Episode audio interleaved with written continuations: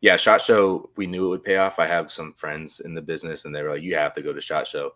Um, it's actually uh, Elf Tactical um, triggers that I, am good friends with the, the owner's son, so he was like, "You got to go."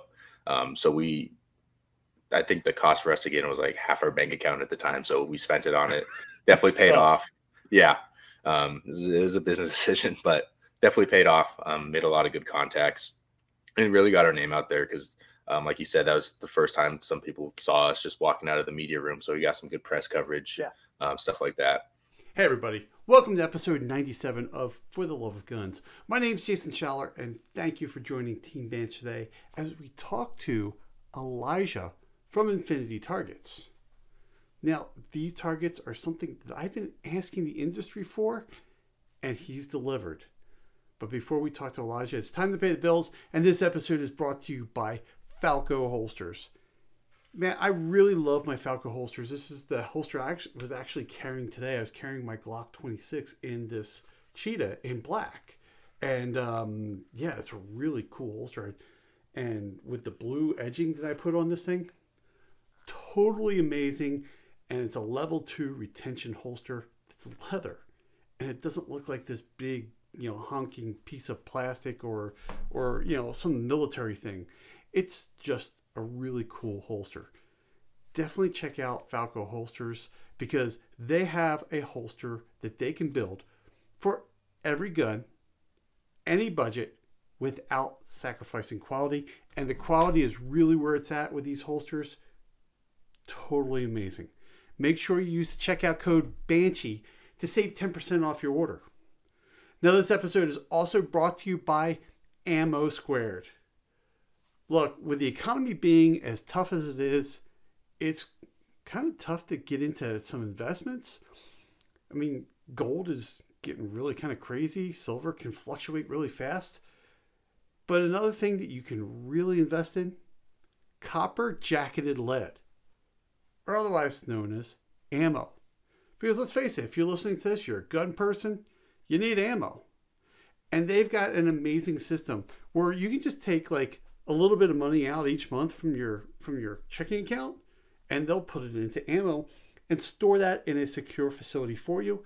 And then you can pull your ammo out or you can do you know like a big bang you know here's a bunch of money send me some ammo. They can do that too. But the really cool thing with them housing it is if ammo prices get stupid high you can sell your ammo back and then make your money back invest in ammo. It's a really, really cool thing. The link for them is down below. With the bills paid, let's talk to Elijah. Elijah, tell me about your love of guns. Yeah, absolutely. My name is Elijah Lawrence. I'm the CEO and founder of Infinite Defense. Uh, and our main product is the Infinity Target, which you may uh, know uh, much more. Uh, essentially, it's a self healing rubber target. Um, it's our most popular one is the USPSA style. It has engraved zones. Um, so every time you shoot it, the paint comes off. You see where you hit, um, but the material closes up. So you just spray paint over it. And you got a fresh target. And typically, we're seeing a lifespan of about 110 rounds per square inch of 5.56. Um, and after all the concentrations of rounds in the A zone, typically lasts uh, three to 4,000 rounds on our Gen 1 targets. Our Gen 2 targets just dropped with a denser, lighter, and stronger material. Uh, so those typically last, we're seeing around uh, 5,000 round mark with common calibers like 5.56, 9 millimeter, 308. Um, that's basically what our bread and butter where we started, just the reusable USPSA targets. Oh, we have a bunch more designs now, like law enforcement designs, B27s, uh, TSR 1, 2s, all the TQ qualification targets, IDPA now, um, PCSO. So uh, we do a lot of custom work as well. Um, so our product line has expanded a lot, but I mean, our, our main thing is the self healing material, um, which is where we started on. Yeah, from there, it's just shaping it into a, a target at that point. Exactly. Because your, yeah. your technology is into the material, not the shape of the target. Yeah, we work with another company for with the material, um, and then we have actually what's patent pending is our manufacturing process. Awesome. So, awesome. So I'm going to loosen us up a little bit here with a couple of questions from ChatGPT in a, in a session that I call Ask the AI. And all three questions are about targets. And the first thing that I asked ChatGPT was what are the top three reasons for shooting on targets that let bullets pass through instead of steel targets? And what three reasons do you think that um, are the best about shooting through pass through targets? Um, as in as far as like the capabilities, obviously you can do your close quarters work um because there's no ricochet. Yep. Um, an- another one you can see your hits, so you can actually sight in a rifle. You can score your hits. Uh, whereas steel, it's just splatters and you don't get a precise uh, marker. And then the third one that's stumping me. Um, thinking. That's okay if you don't come up with three because we'll- Uh, we'll I would say it's much much lighter weight, uh, easier to move around and store. Okay, yeah, steel steel's steel's some pretty hard, you know, Yeah. hardcore stuff. I mean, you know, lugging around AR five hundred, you know, yeah, if if you show up like you know, for me for a competition shooter, if I show up early to a shoot, you're setting up, right? So your your Oh, arms yeah. are worn out setting steel up before you even get a chance to squeeze the trigger. oh yeah, yeah. That's that's definitely a big one. We've had we've had shooters um, trade out their steel for infinity targets because they'd rather give up the ding in the audible feedback just for having to carry those steel plates out hundreds of yards. Yeah. And, that's the you know for for someone like me, I shoot out in the national forest because I'm in Montana. Okay. Yeah. Um, so you know, I don't feel like driving 45 minutes to get to a range when I can, you know, in a half hour I can be, you know, banging on steel just right from my house. yeah. um, no, I- wish I had a so- range in the backyard here. But that's the uh, that I mean that's the thing is there's that that steel gets heavy, and Yeah. um, so this is going to be the funny thing, and, and you'll understand why I asked the second question. when We went through the three things that they did because Chat GPT automatically went to paper. Mhm. So first thing is is shooting at paper or cardboard targets is generally considered safer than shooting at steel targets, which you brought up before. Yeah. Because that's the thing is, you know, I know um, going through like, uh, you know, self defense classes, Exactly. you know, they get you right up in front against those targets, and you got to draw, shoot, and work your way back. Um, You're Mhm. not going to do that with a steel target. There's just no way. Exactly. Yeah, and then the nice thing with the infinity targets too is especially if you're practicing um like from from concealed um and you're right up on the target like paper or cardboard is going to blow a big old hole in it if you're shooting within a couple Yep. inches but with ours uh, it won't it won't compromise the material at all so you can shoot up to point blank range if you needed to Because you had that muzzle blast coming out of the gun as well, that's kind of tearing Right. through the through the paper. yeah Yeah. So then they came up with cost. Paper or cardboard targets are generally less expensive than steel targets. I mean, let's face it, steel yep. steel's expensive, and then not only just buying it, just shipping it is expensive. yeah I mean, those are heavy. Those are some heavy plates. oh And yeah And then environmental impact. Uh, shooting at paper or cardboard targets is also more environmentally friendly. Um, that's the one that kind of scratched my head a little bit, but okay. I would I would disagree with that one Yeah, I would too. I would too. especially with all the trash that gets left behind at public ranges because Oh, there's a tra- couple up here in Phoenix that are just completely trashed and It just drives me targets left everywhere. Yeah. Yeah, it drives me nuts. Like, you know, because when I go out and shoot in the national forest, there are times where I will pull my camera out um, and I'll just start filming while I'm setting up, you know, because I'm setting up Mhm. the, the to film for, um, you know, shooting a, a product. Mhm. And I will start walking around and I'll go, this is the stuff that pisses me off. And you see the trash left Yeah. behind.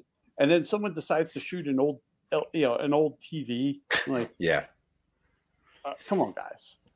Don't Yeah, don't screw it up ridiculous. rest of us. I mean, if you're going to do it, great. Just make sure you clean up after yourself. Yeah, exactly. Especially I've run into the same problem where we go out to shoot just product and content for social media and we got to spend the first hour just cleaning up the range so our videos Yeah. don't look just awful. Yeah, I I have to carry I have to carry trash bags with me, right? Yeah. To clean up the range because I'm gonna I'm not gonna go. You know, if I'm out, you know, filming for somebody's product, I don't want Mhm. trash laying around, right? Yeah, exactly. And it just it, it sucks. Um, because Yeah. I, I I think my my wife laughs when they come back with trash bags, and she's just like, "Did you clean up the entire forest? I mean, you, did you, Yeah. did you like clean up the road on your way?" I'm like, "No, people just leave crap around." Right. So, because they kind of assumed paper, the next question I asked was What are the top three re- reasons for shooting on rubber or polymer targets that let the bullet pass through instead of steel? So, it's basically the same question. We have safety. Mhm. Then they came up with an interesting one was durability. Rubber or polymer targets are highly durable and can withstand uh, repeated use over time. Unlike steel targets, they don't require regular maintenance, such as repainting uh, or target face replacement. I'm assuming they're thinking swingers at that point. Yeah. Uh, with the repainting one, I know like years ago when like self-healing targets were just barely a concept, it was basically just a bright orange polymer. Yep. I think they're probably thinking of the little roller squares or balls you shoot and they roll. Uh, Yep. Yeah, because that was how you know you hit it is it would roll, but um, it didn't really show exactly where you hit it. Um, but yeah, I think self-healing targets made a lot. Made, they've And- made it a long way in the past couple of years. They have. They really have. Mhm. Um, the third thing I thought was the coolest, the coolest answer they came up with: versatility. We kind of hinted, hinted on this. Rubber or polymer targets are highly versatile, and they can be used for a variety of shooting drills and exercises. They can be set up at different configurations, various distances, and it kind of goes on and on about different things you can do, which we were just talking about with the paper, right? Shooting at point blank. You can shoot those things from point blank all the way out to, well, basically as, far- as far out as you can hit the thing. Yeah, exactly. So yeah, if you had to sight in a rifle at 200 yards, you can. It might actually be a little bit easier because of the high visibility hit markers. So when the white paint goes away, you get the black um, kind of splatter effect. So it might be a little Yep. bit easier to see through a scope than just air through cardboard or paper. because that's the thing is you know i have i have some polymer targets um, Mhm. from a, a- another company um, and that's the one thing that's the one thing that kind of drives me nuts is it's great to see something go down but Right. then i have no idea where it was hit and then when i go up on the target sure the bullet passed through and there's a little pinhole but which pinhole was it Yeah, right? So that's the one thing that really kind of drew me to because you know I ran into you guys at Shot Show this year, Oh, right, right. um, and just looking at that, going, um, it- it's funny because that concept you had, uh, you know, this other company that I, I shoot on their on their Mm-hmm. their targets, I go, when are you going to come out with like an IPSC style target? And they're like, well, we thought about it, and you know, it, it just wasn't their thing. And then shot this year, I'm sitting there looking at going, they came up with the solution that I wanted Yeah, because I'm, I'm a pistol shooter. You know, I, I mean, shooting Right. plates is fun, yes, but when when I compete, I'm shooting on IPSC targets, and that's I, I love that. And then I love that it's just like steel because you know we get out there, paint the steel with white, and you Mhm. shoot on it. When you've done your string, you know where your shots were. Or yeah, exactly. And if you're if you're shooting on paper, we're you know taping up the paper. Yeah, and So like we- you said, you should if you have steel targets, you probably already have the white paint. Um, Yeah. even that steel target paint works fine. So Or- yeah, or- it, it definitely has. or if you're cheap like me, whatever cheap, whatever the cheapest paint at Walmart is. Yeah, That's what that's what my steel gets painted. yeah. We don't. I don't recommend like the two dollar. I think I for, forgot what the name. It's like color something like the two dollar Yeah. cans, but like the five dollar Rust-Oleum works fine. There But- you go. Yeah. And then uh, the last question I asked it was, "What are the top three reasons to shoot on infinity targets?" Which was funny that ChatGPT already knew what your company was. I was gonna say I'm. I'm curious to hear the answer now. So um, what they came up with was instant feedback. Infinity targets use a patent pending patent pending design that pro, uh, that provides instant feedback to the shooter upon impact. The face is made of a thermoplastic material that reacts to the heat generated by the bullet. This is where it kind of goes into the huh, okay. it's great that you know my company, but you don't really know what the product Yeah. right? uh, right, durability. Yeah. yeah. right. This is this is why it's so funny to ask it. You're like, cool, they know about it. You read the stuff, you're like, okay, it's Close great. Enough. You know the company. you don't know. You don't know really know the product. Um, durability. Um, targets are highly durable and can withstand repeated use over time. Um, thermoplastic material is used on the target face that is resistant to fading, cracking, peeling. This is where it kind of goes into all kinds of weird stuff. Okay. and then versatil- versatility.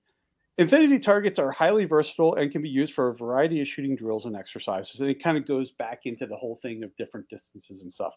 So okay. it's like they kind of got it, but not quite. And the reason why I like to bring these things up because we're hearing all this stuff about, hey, AI is like the future, and they write term papers for people, right. and then that's why I like to ask questions like this because then you go, yeah, see the weak really spots.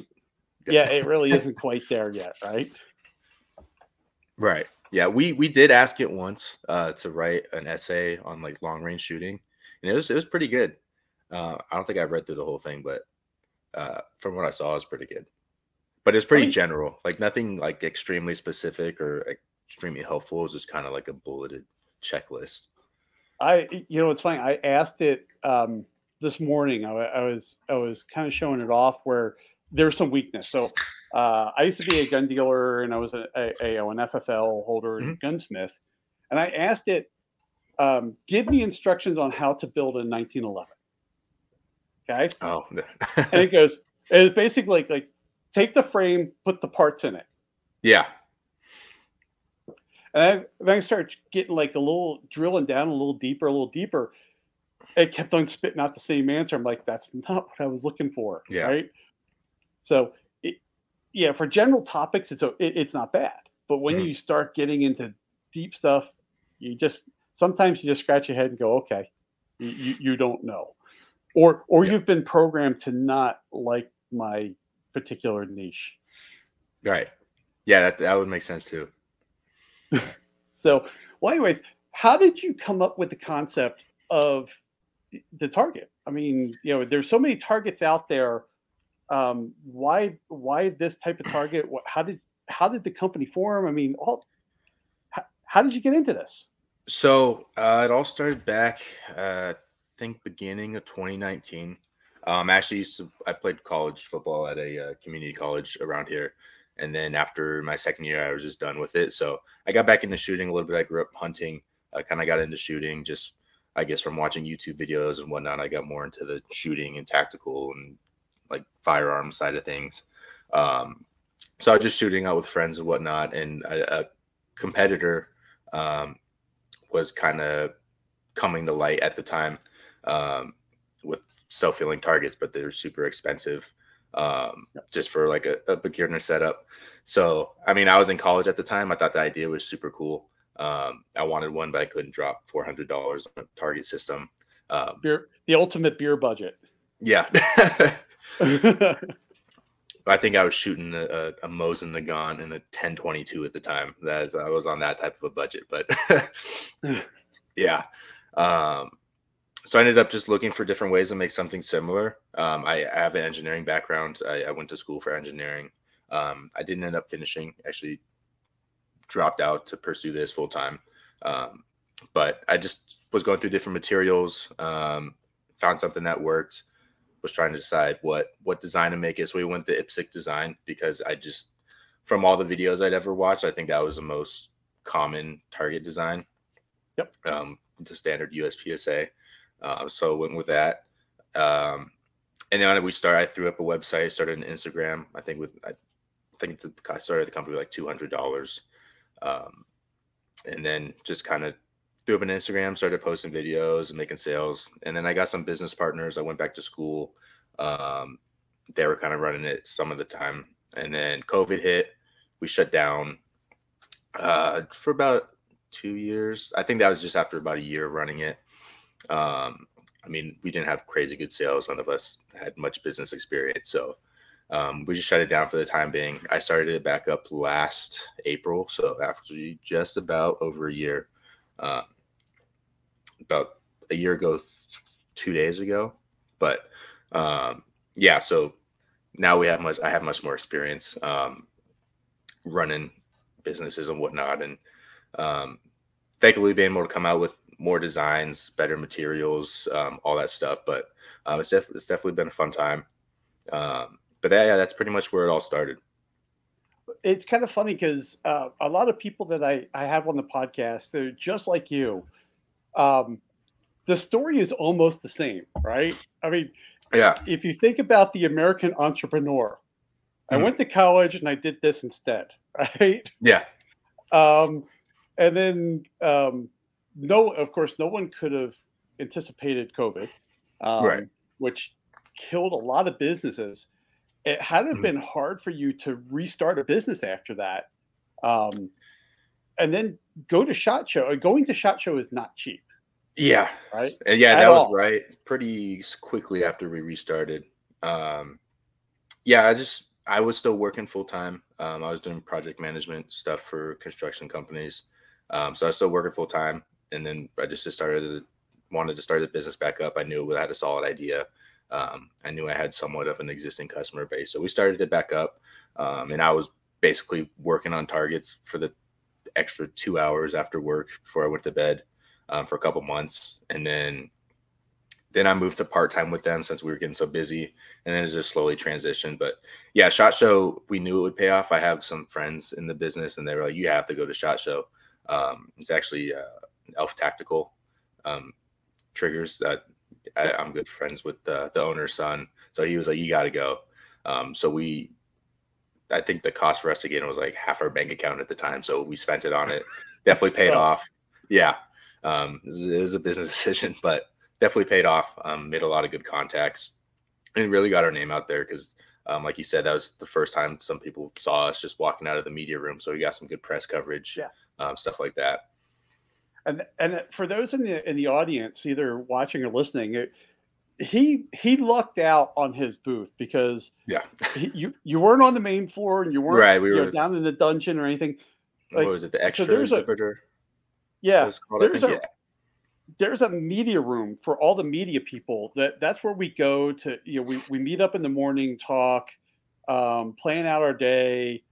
Um, we can go back there and write articles and stuff like that.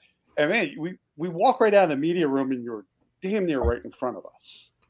And it's yeah. just like the luck of the draw. If you have every media you know outlet, you know whether it's written YouTube, whatever. If you were a media person at Shot, you you missing your booth was almost impossible. Yeah. yeah, we definitely definitely lucked out on that part. Um,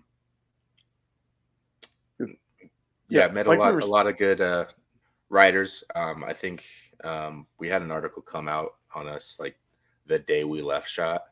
It was like that Thursday night because um, we didn't have the full days there either since we weren't yep. uh, on one of the main floors it was just the extra kind of like all the first time exhibitors um, but i mean being in the small booth upstairs wasn't discouraging at all like you said we were in front of everybody but we had some writers say like daniel defense used to be in this booth all these people used to be in these small ones that's where he started out so i knew that's where you got to start out but um, it was definitely it was a it was a fun time, even though we didn't have all the days to network and whatnot. It still made it was hundred percent worthwhile.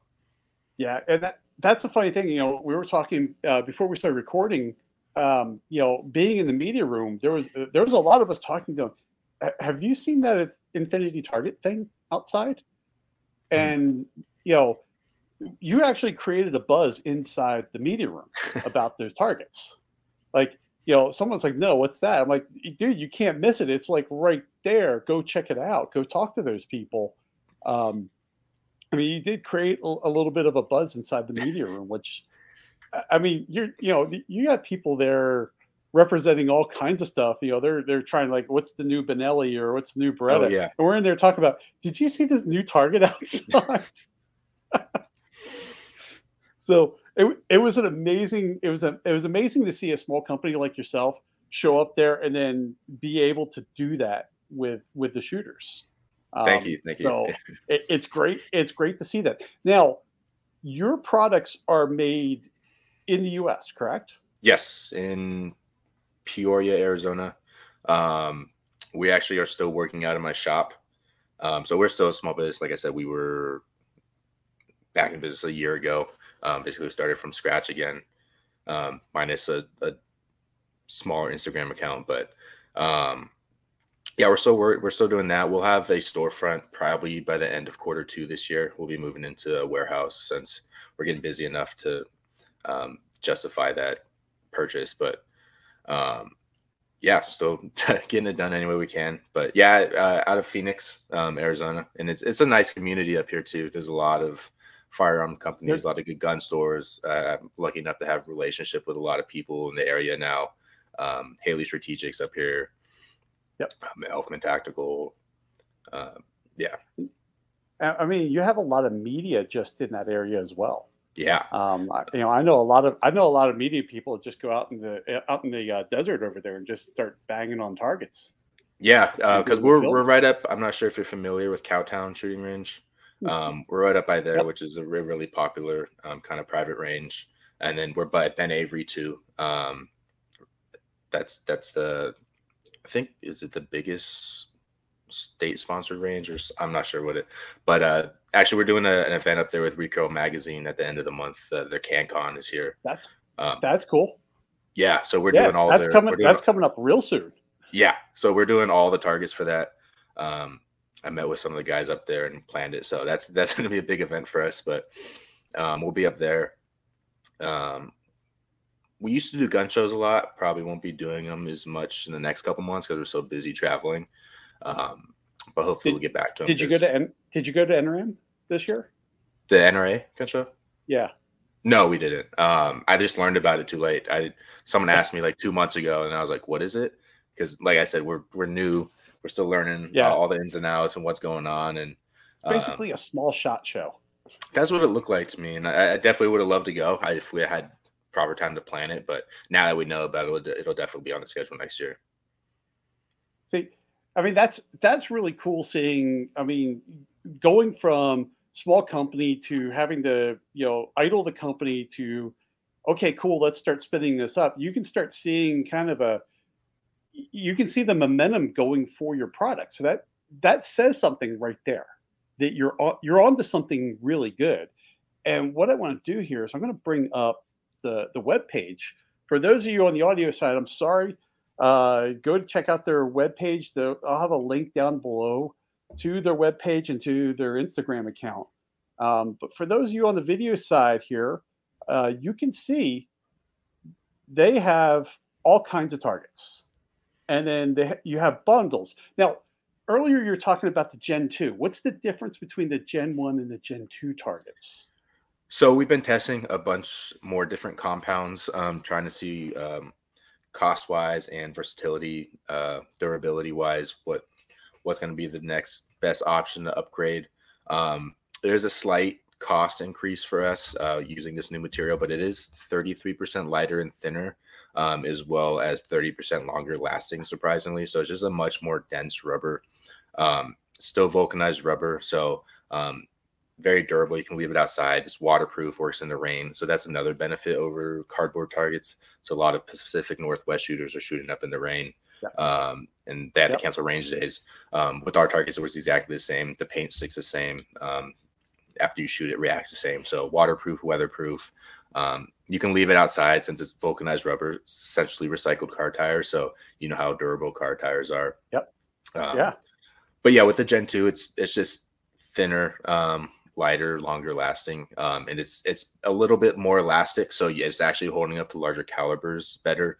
Um, so like 50 cal, um, 50 BMG, 50 um, Action Express, um, all those bigger calibers are uh, treating it. I mean, the holes it leaves are the same they look the same as if you shot it with a nine millimeter. See, that, that's amazing that you can do that. Um, I mean, you think of you know a 50 caliber round, you know, it's half an inch. Right. Um, punching a half an inch hole through something, that's a big that's a big hole, and just to leave you know a small pinhole or you know pencil mark into a, into a piece of material. yeah, I think that's a pretty amazing. that's one of the biggest standouts uh, we immediately saw with the Gen 2 material um, is we sent it over to a, a local company, uh, Finance Maneuver uh, up here. They're they're out of theirs, Phoenix 2. Um, they shot it like 22 times with the 50 caliber, uh, 50 BMG, and he was showing me the he sent me the video, and the holes look just like nine millimeter. So um, we went out and tested it with the Desert Eagle in uh, 50 AE, and yeah, he was right. It it definitely uh, it it it it's kind of mind blowing to see it happen in person. But um, our our Gen ones they would stand up to it, but I think repeated hits would um, cause more damage. But with the Gen twos, we're not seeing that um, just because of that rubber density and a little bit more elasticity. It doesn't tend to tear um, with the larger calibers. Well, like every, like everything, when you start um, growing your product line, you're starting to look how to improve it. This is just the natural progression. And the Absolutely. one thing I'm noticing here is that it's currently on back order. Uh, obviously, you're yes. selling these things. Yes, uh, we can't stay in stock of them. Um, it's just growing pains right now, so just learning a better schedule of how frequently we need to um, be restocking well, these. Well, and that's that's the thing is that um, like any company, like I always wonder about how how restaurants staff for you know holidays, right? Mm-hmm. Um, you when you first start learning, you, you start learning, you start seeing trends. Now you're starting to, you know, you're starting to get bigger and bigger and bigger. Now right. you're gonna have you're gonna start building those trends up. Yeah, exactly. And, We're finally getting to the point where we have data on what happened last yeah. year. This is like when I was the other week I was on, or a couple months ago, I guess right after Shot Show, they're asking how quarter one was for us. Um, I was talking to one of my uh, marketing directors, and I was like, I, I don't know, I don't know how the the industry is going to act in this time of year. Um, I don't have the data from last year, so I guess we'll just have to see. just, just, just kind of, yeah, just, just kind of yeah. ride along for a little bit. We'll have, we'll eventually have some data. Yeah. I mean, you know, that's the one thing that cracks me up about people. Where it's like, you know, you can tell some people that don't understand business because they're like, I don't understand why you don't understand.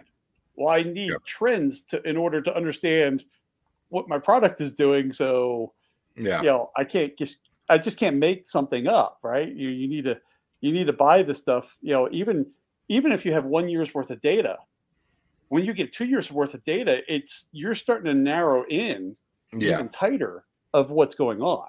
I mean, you know, this is you know a, a whole funnel of data that's starting to that you start to plan. And then as you start planning out new products, you got other data points. I mean, this is you have. I mean, let's go back to your web page. You have a lot of products. Yeah, um, that's. I mean, it it's easy, like you said, it's easy enough for just to shape and engrave the target differently. Um, so we kept having people ask for uh, they want IDPA's or um, do you have a deer silhouette? Do you have um, coyotes? um, all that. People, some people just want blank blank sheets to actually use a target backer, so that's an interesting point as well.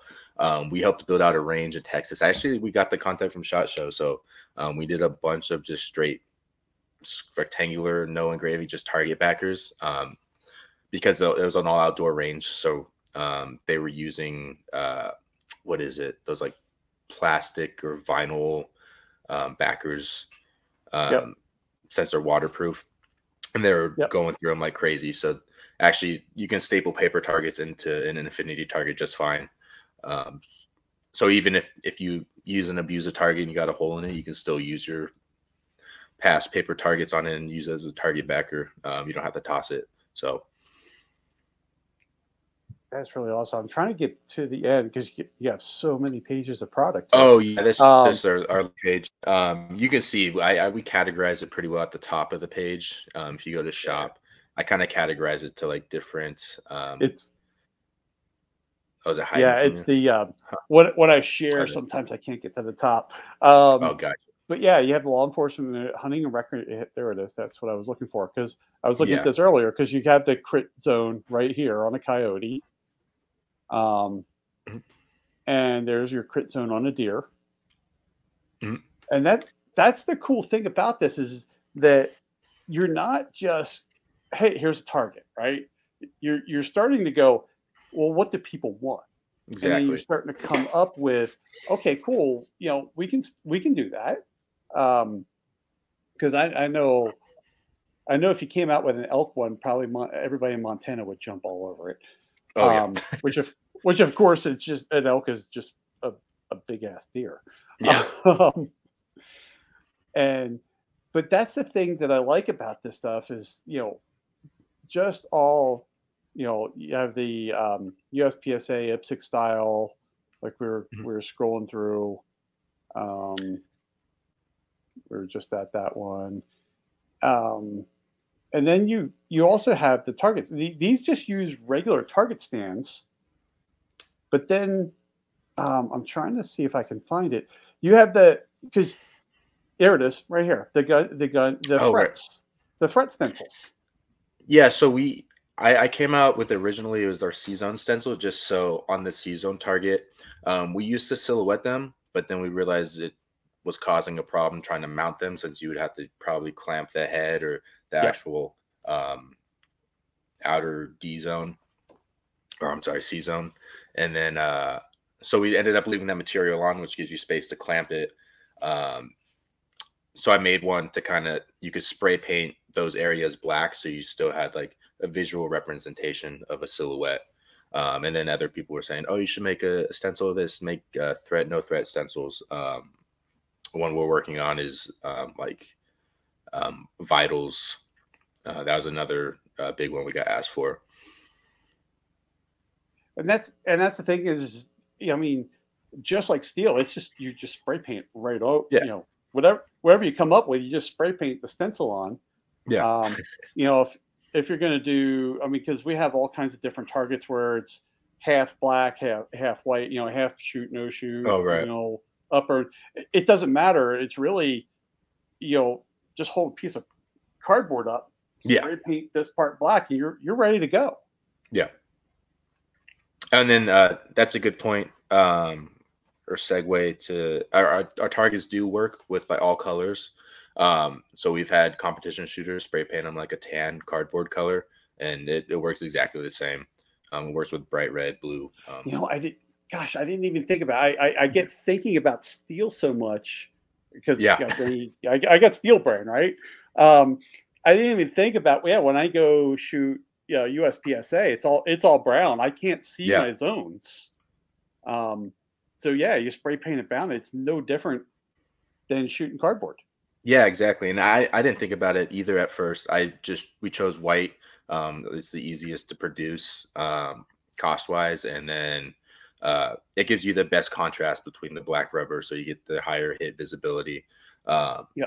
But the nice part is uh, we I personally run the Instagram, so I get to interact with customers a lot through social media and all that stuff. So um, we've had a lot of people that are like, "Why would I shoot a no shoot color target?" And then I was like, "Oh, let's see if it works with other colors." And then yeah, it works with tan. Um, like I said, it works with any color. So um, yeah, for a lot of our like dedicated competition shooters, we'll spray paint it um, the same color as their cardboard target. Yeah. What's nice about that, because I'm thinking, you know, uh, I'm thinking about on the shooting. What's really cool about that is, look, taping a target sucks. Yeah. Um, it's, no, it's it's not hard. You know, I'm sitting there looking at a whole roll of brown tape for taping up cardboard over on my Yeah. pegboard there.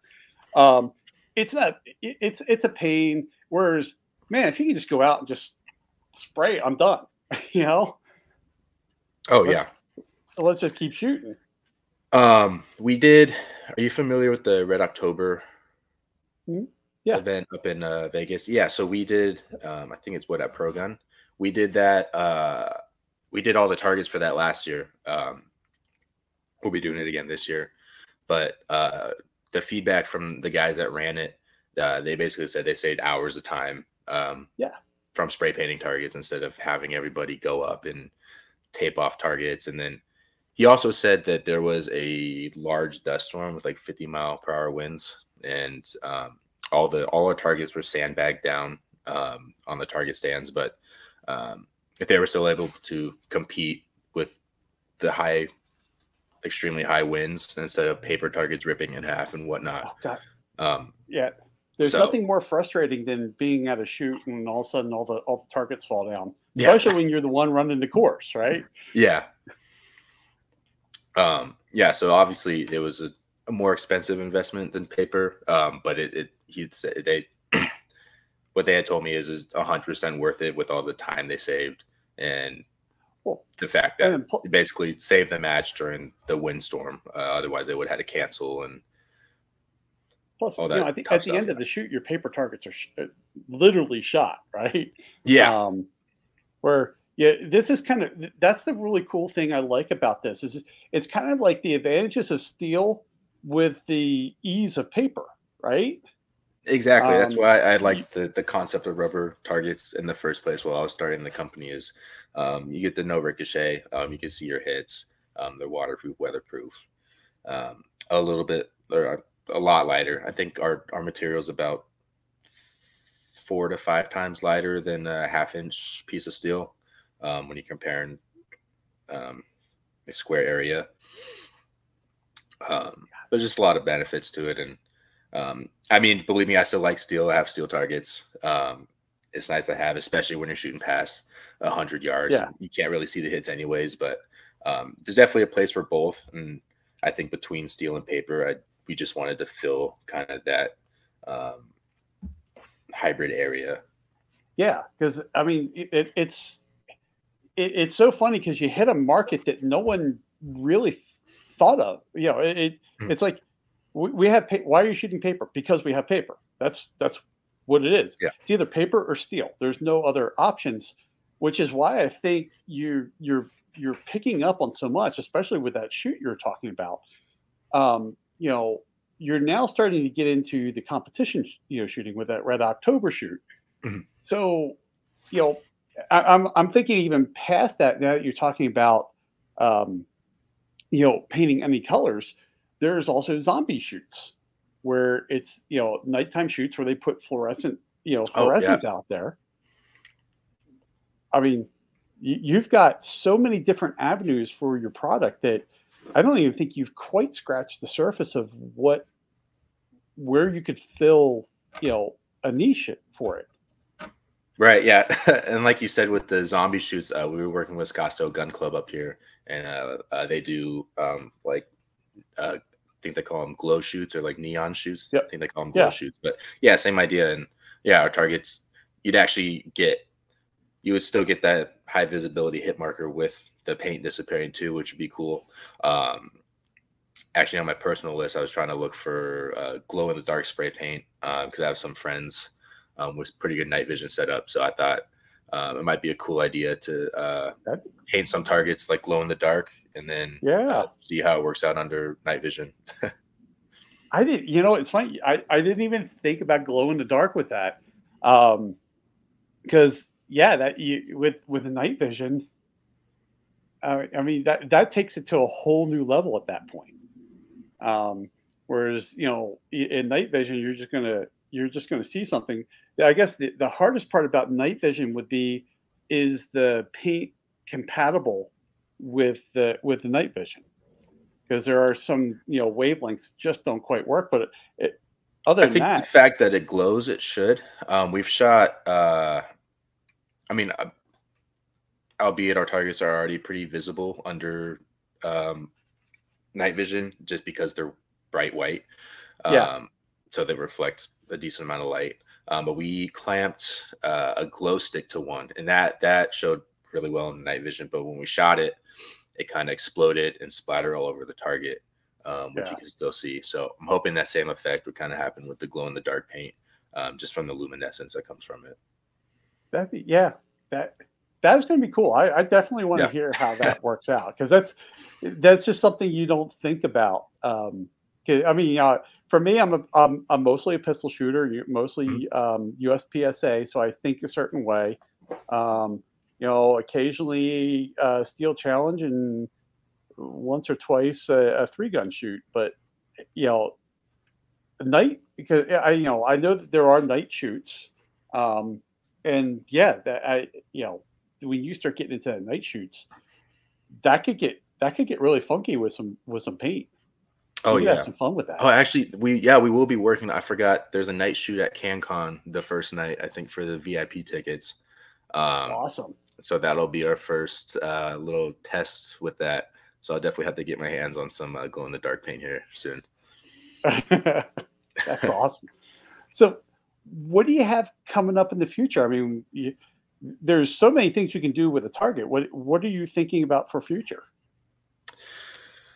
Um, I mean, right now we're just still slowly growing. Um, obviously, I'm always thinking of next big moves or whatnot. Um, there's a couple things I have on my list that we're still demoing. Um, sticking, we'll see. Uh, there's there's still some things that are pretty under development right now. Um, that I don't want to I don't Well, want to speak let on me yet. let me let me go, let me go a different direction with it. How much fun do you guys have going? Ooh, what if we did this? Oh yeah, that, that's the nice part. Is like I said, we're so small. We're still working out of my shop. So half the time I'll, I'll be in the computer and I'll think of something, and I'm like, "Let's- I'll go make it right now, and then we'll just drive out 30 minutes to there's some uh, shoot it. BLM land that we usually shoot on. Um, so yeah, just go make a new product, go test it out within the same 24 hours. Which this is the nice part is we can move pretty quickly. Um, but yeah, no, it, it's a lot of fun. Um, especially us being the manufacturers, we could just kind of make whatever um, comes to mind. Yeah, but and that's the thing. Um, I, I think nobody nobody realizes some of the products that that that come up that just don't quite make it, but would be really cool. It's like we could do this, but you know, is there a market for it? Um, or just hey, I want to just do something funky. I'm just going to make something, go out and shoot it. Yeah. yeah, same So- thing. Uh, and since we have the custom, we can custom engrave things. Um, we we have a video coming out. It'll probably be out this week, just like a fun video on uh, for social media, but uh, with a, a popular uh, beer company that is under hot water right now. But I was like, what if we made a target of that and uh, Gee, blew let it me- up? I wonder, I wonder what company that might be. Yeah. so yeah, we ran out to the garage and we made a target out of the logo or a logo. Yeah, and uh, and then Oh, yeah, we that's it- funny. we took it to the range. At, yeah, all within like the same What's- 24 hours. What's so. sad is you might sell it. You you could do that as a limited edition run. You'd probably sell out Oh yeah, easily. I mean, yeah. I mean, I remember, I remember, um, gosh, you know, in the '90s, going into gun ranges and they had Barney targets, right? The, you know, the purple oh really? dinosaur. Yeah. Because everybody was so sick of the song. Oh you know, okay. It's like, yeah, the the kids watch Barney all day long. They go, somebody goes to the gun range, just wants to shoot Barney because the song's stuck in there. That's pretty funny. so that is um that's cool. What other than CanCon, what other events do you have coming up, or are you you're just starting to figure that out for the rest of the year? Um, we have a couple things scheduled. Um, I'm like pulled up in front of me, anyways. Um, we're actually doing an event called Pew Party um, in Florida the next weekend. So the fifth through, I'm sorry, the sixth through the seventh. Um, we're doing a local little uh, gun kind of gun show, uh, more just like a vendor show for a, a anniversary at a FFL here in uh, uh, Tempe, Arizona. I believe it's on the 20th of May. That's at Alpha Dog Firearms. Um, and by the way, when we are at these events, we do half off our website. Um, since we already have it, we already have product with us. Um, we don't have to deal with shipping and all that, which is a pain because our targets are large and fairly heavy, not as heavy as steel, but um, shipping can get expensive. So uh, we do half off just to get the products in the hands of people. Um, Shipping Like- is expensive anyway. I mean, Yeah. I, I, I ship something out in a USPS, uh, yeah, USPS flat rate small box, and when when I was in FFL, I used to sh- ship smaller guns in that, Mhm. and I'm like, well, when the hell did a flat rate box, be, you know, a small flat rate box become ten bucks? Oh, you yeah. know, I mean, shipping is just getting kind of out of control, regardless of what it is. Yeah. So, uh, and and plus, you don't have to drag it all the way back with you, too, right? Right. Yeah. yeah, especially if we get rid of them. Um, Yeah. So yeah, we're doing we did we did another event last year. Um, the SoCal Shoot event. Um, that is the 30th of September. I believe. Uh, so that'll be out in a, a Burro Canyon Shooting Park.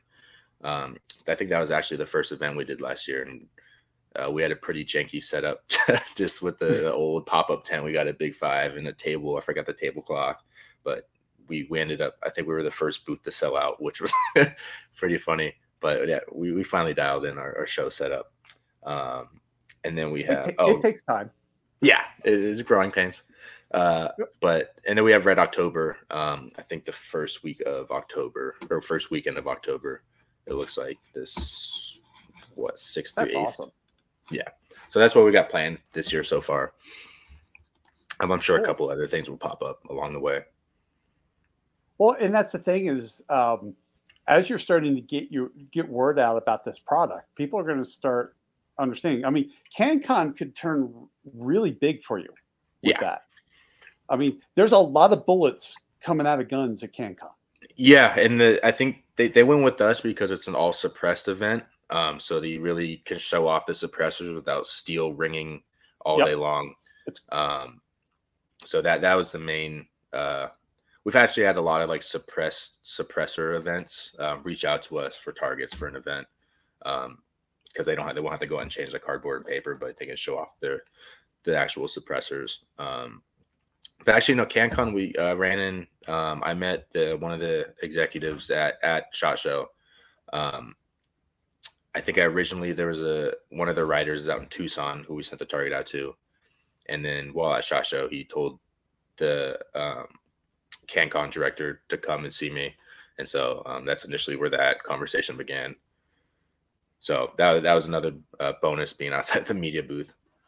Yeah, yeah, and that that's the that's the funny thing about uh, shot show. You have no idea who you're going to run into Mhm. or what connections you're going to make.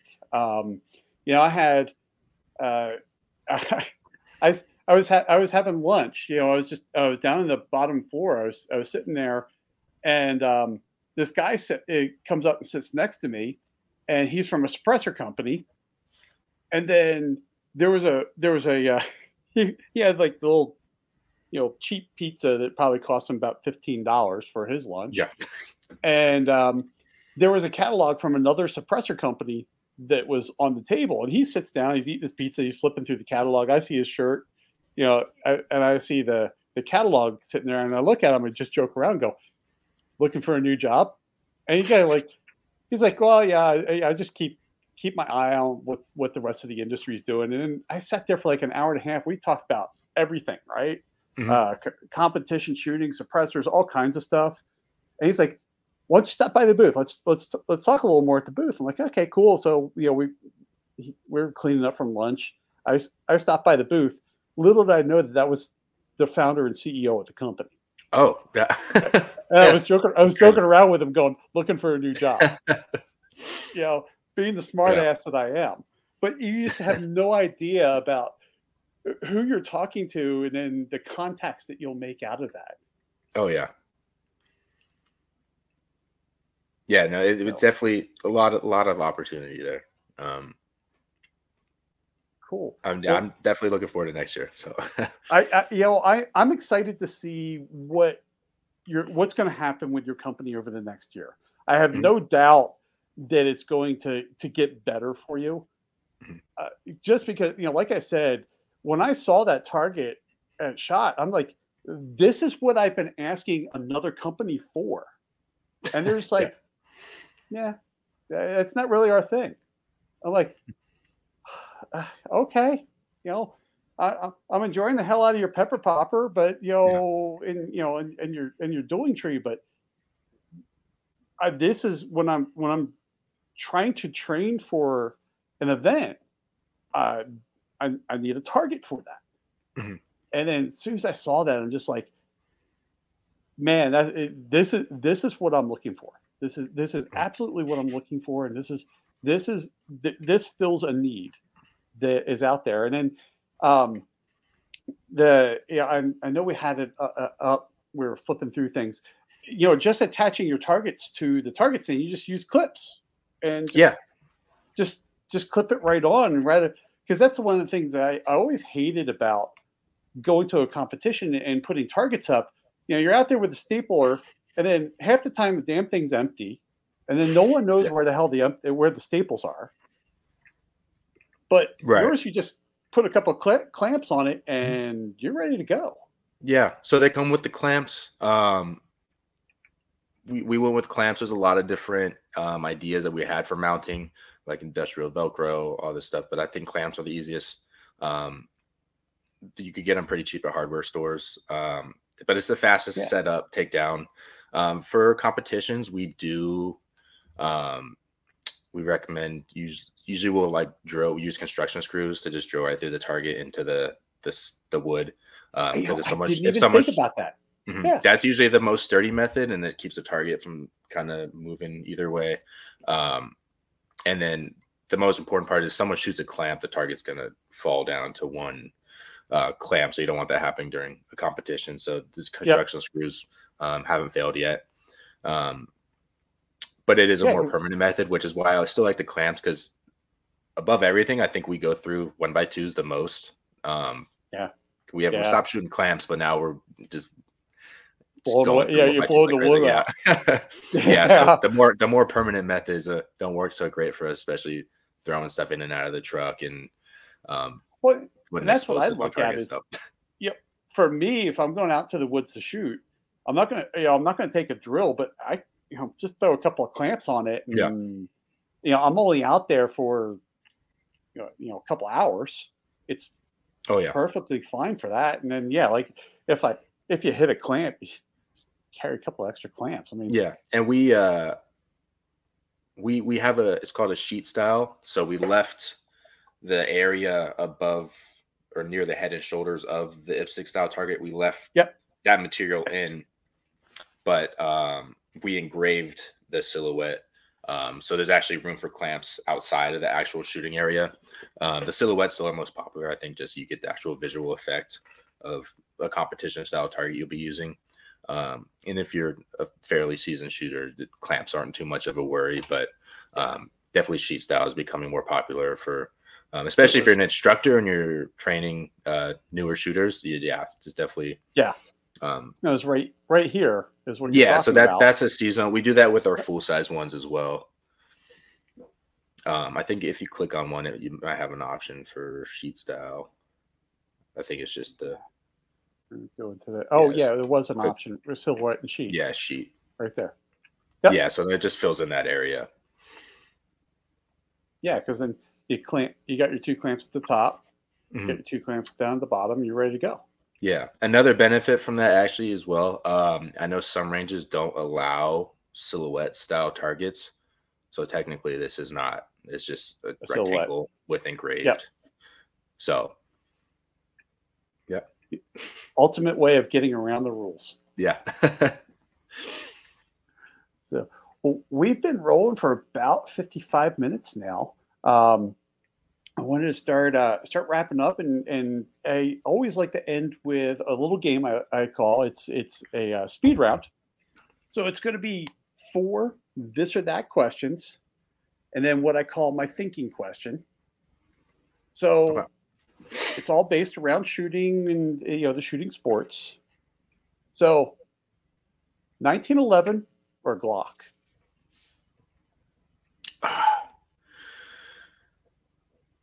Uh, definitely, I'm gonna have to go with Glock. I just got a 1911 from Bul Armory. It's my favorite gun now, but uh, carrying a 40, 45 is is rough with eight shots. So, um, I mean, for all practicality purposes, I had to go with Glock. Gotta go with Glock. Okay, no problem. How about 357 Sig or 357 Magnum? I'm gonna have to go 357 Magnum. Um, I really don't have much personal experience with either round. Um, But you get the Magnum, right? I mean, yeah, that you gotta, just a just the word Magnum, you got to take it. Yeah. right? yeah, that- that's a classic. There you go. For hearing protection, earmuffs or earplugs?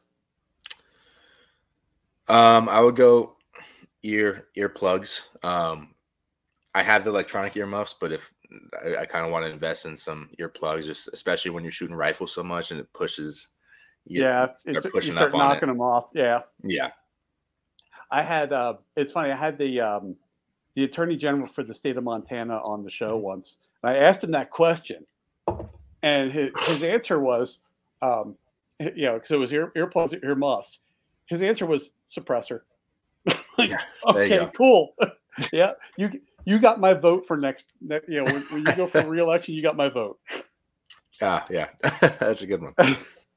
and then uh, let's see here for for the final question: shotgun or an AR? AR. I, I have. yeah, based off my gun safe, AR. There you um, go. I actually did. I grew up with shotguns. Um, I have a nice Valmet double barrel for hunting, but um, that I train ninety percent of the time with AR. So um, my, I love well, that. It's like my first my first gun ever when I was ten was a eight seventy Wingmaster. Okay. Um, still got that shotgun today.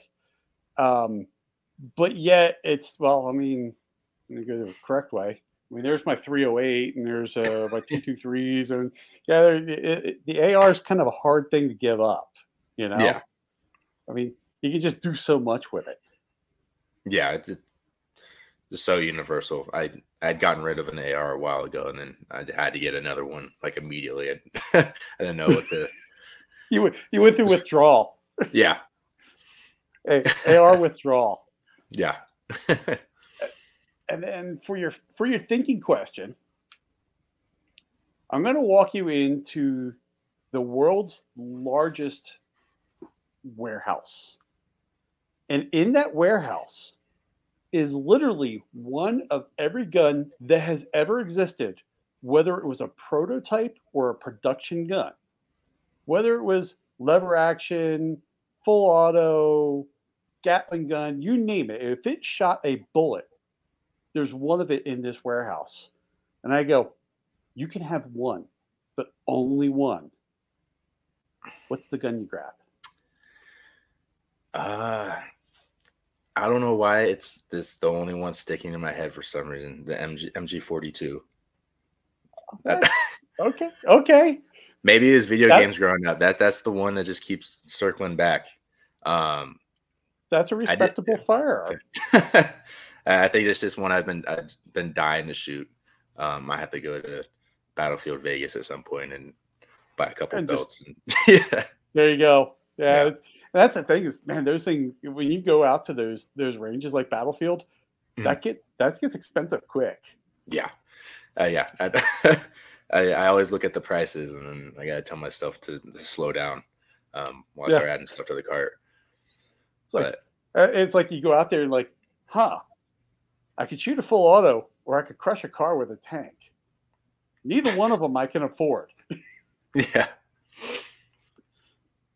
But yeah, MG forty two is a that's a. I'll be honest with you, that's a that's a first. Um, that's, I think I, I was a, really big into World War II growing up and history and all that stuff, and that was that was always a piece of machinery that um, I think was really ahead of its time, and I, I, I would just die to shoot one of those. There were, I mean, if you think about it, out of World War II, there were so many like great guns. Uh, oh, absolutely. I, mean, I hate this. Hate to say, you know, be, you know, World War, uh, you know, war created, you know, so many guns were created. You know, great guns were created out of a war. Yeah. But if you look back at World War II, I mean, the the guns that came out of that just really you could tell that the industry took a, a major change. Oh yeah. Um, I mean, this is this is not we're not going out there with O3 Springfields and and Enfields anymore. Mm-hmm. I mean, we're we're coming out. I mean, you have I mean on the American side, you know, the M1 Garand. Yep. Um, which eventually morphed into the M14, M1A, and um, you know the Tommy gun. Oh yeah. Um, you have the the M1 carbine, which wasn't a great gun, but it was a cool little gun, mm-hmm. right? Yeah. Um, I mean, and then you go into the German guns, and it's just it, it's crazy to think of all the stuff that came out of that thing. that Yeah. you know, like that we we made a major turn in this industry. Yeah. Definitely. Yeah, es- especially all the brownings and stuff as well. Yeah, you have all Um, the yeah all the Brownings coming. Yeah, it's exactly. Um, That's just it, it, yeah. No, I I like I like World War II guns. Yeah. Um, I don't know who doesn't. I, I, I, you know, what's funny is I know someone who, um, he, I, I've been in his safe, and just was just like, "Do you seriously have a broom handle Mauser in this thing?" And he's like, "Yeah, I've got two. I'm like, "Jeez." um, you know, it just the stuff that came out of that. Like, uh, my wife collects Berettas and she has uh, she has a Beretta uh, 1934 with an Italian Air Force stamp on it. Oh wow. And uh, you know, you look at that and just like, I mean, it, it's just amazing the guns that came out of out of that stuff and the stuff that you know, it's it's hard to it's hard to it's hard to to not appreciate the that these were mass produced guns, but they were excellent guns. Oh yeah, absolutely. I mean, um, I haven't I have an M1 Garand that when I first moved to Montana, that was our truck gun. And people aught here are like, "You have an M1 Garand for a truck gun?" I'm like, well, yeah, it's 30 out six, like it's eight rounds. I'm like, man, if I can't drop you in eight rounds, I can at least swing this thing like a baseball bat and still kill you. Oh yeah. That's back when guns were built. Yeah. So, well, anyways, uh, how can people get in touch with your company and and the products? You know, let us know how we can we can get people to you. Yeah. So I mean, best way, uh, infinitytargets.com.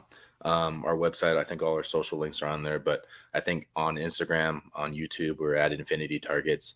Uh, we have a pretty decent sized TikTok, which I think is at Infinite Defense. Um, and then if you want to get in touch with us directly, uh, at contact at infinitytargets.com. Um, I answer most of the emails personally. So, um, yeah, plenty of ways to get a hold of us and shoot us a message on social media. Um, reach out wherever, and uh, we'll get back to you. Awesome. And and for everybody again watching or listening, you know, if you're driving down the road listening to this, don't pull out a pen. Just come back to the podcast, and there'll be a link down in the description below to get to Infinity Targets. So that way you can always come back and get right to them. Thank you so much for taking time out of your day to to join me to to talk about this stuff because you really do you're you're onto something really a really good product that I think is just going to take off on you. And and I'm really happy to see a small business making, especially in an economy that's tough as hell right now. Yeah, no, I thank you. I, I really appreciate you having me on uh, and giving me a platform to talk about what we do. Um, I appreciate it a lot. Yeah. Elijah's a really cool guy. He's got a product that, man, I've really been asking for for the industry for a while, and he's delivering on it.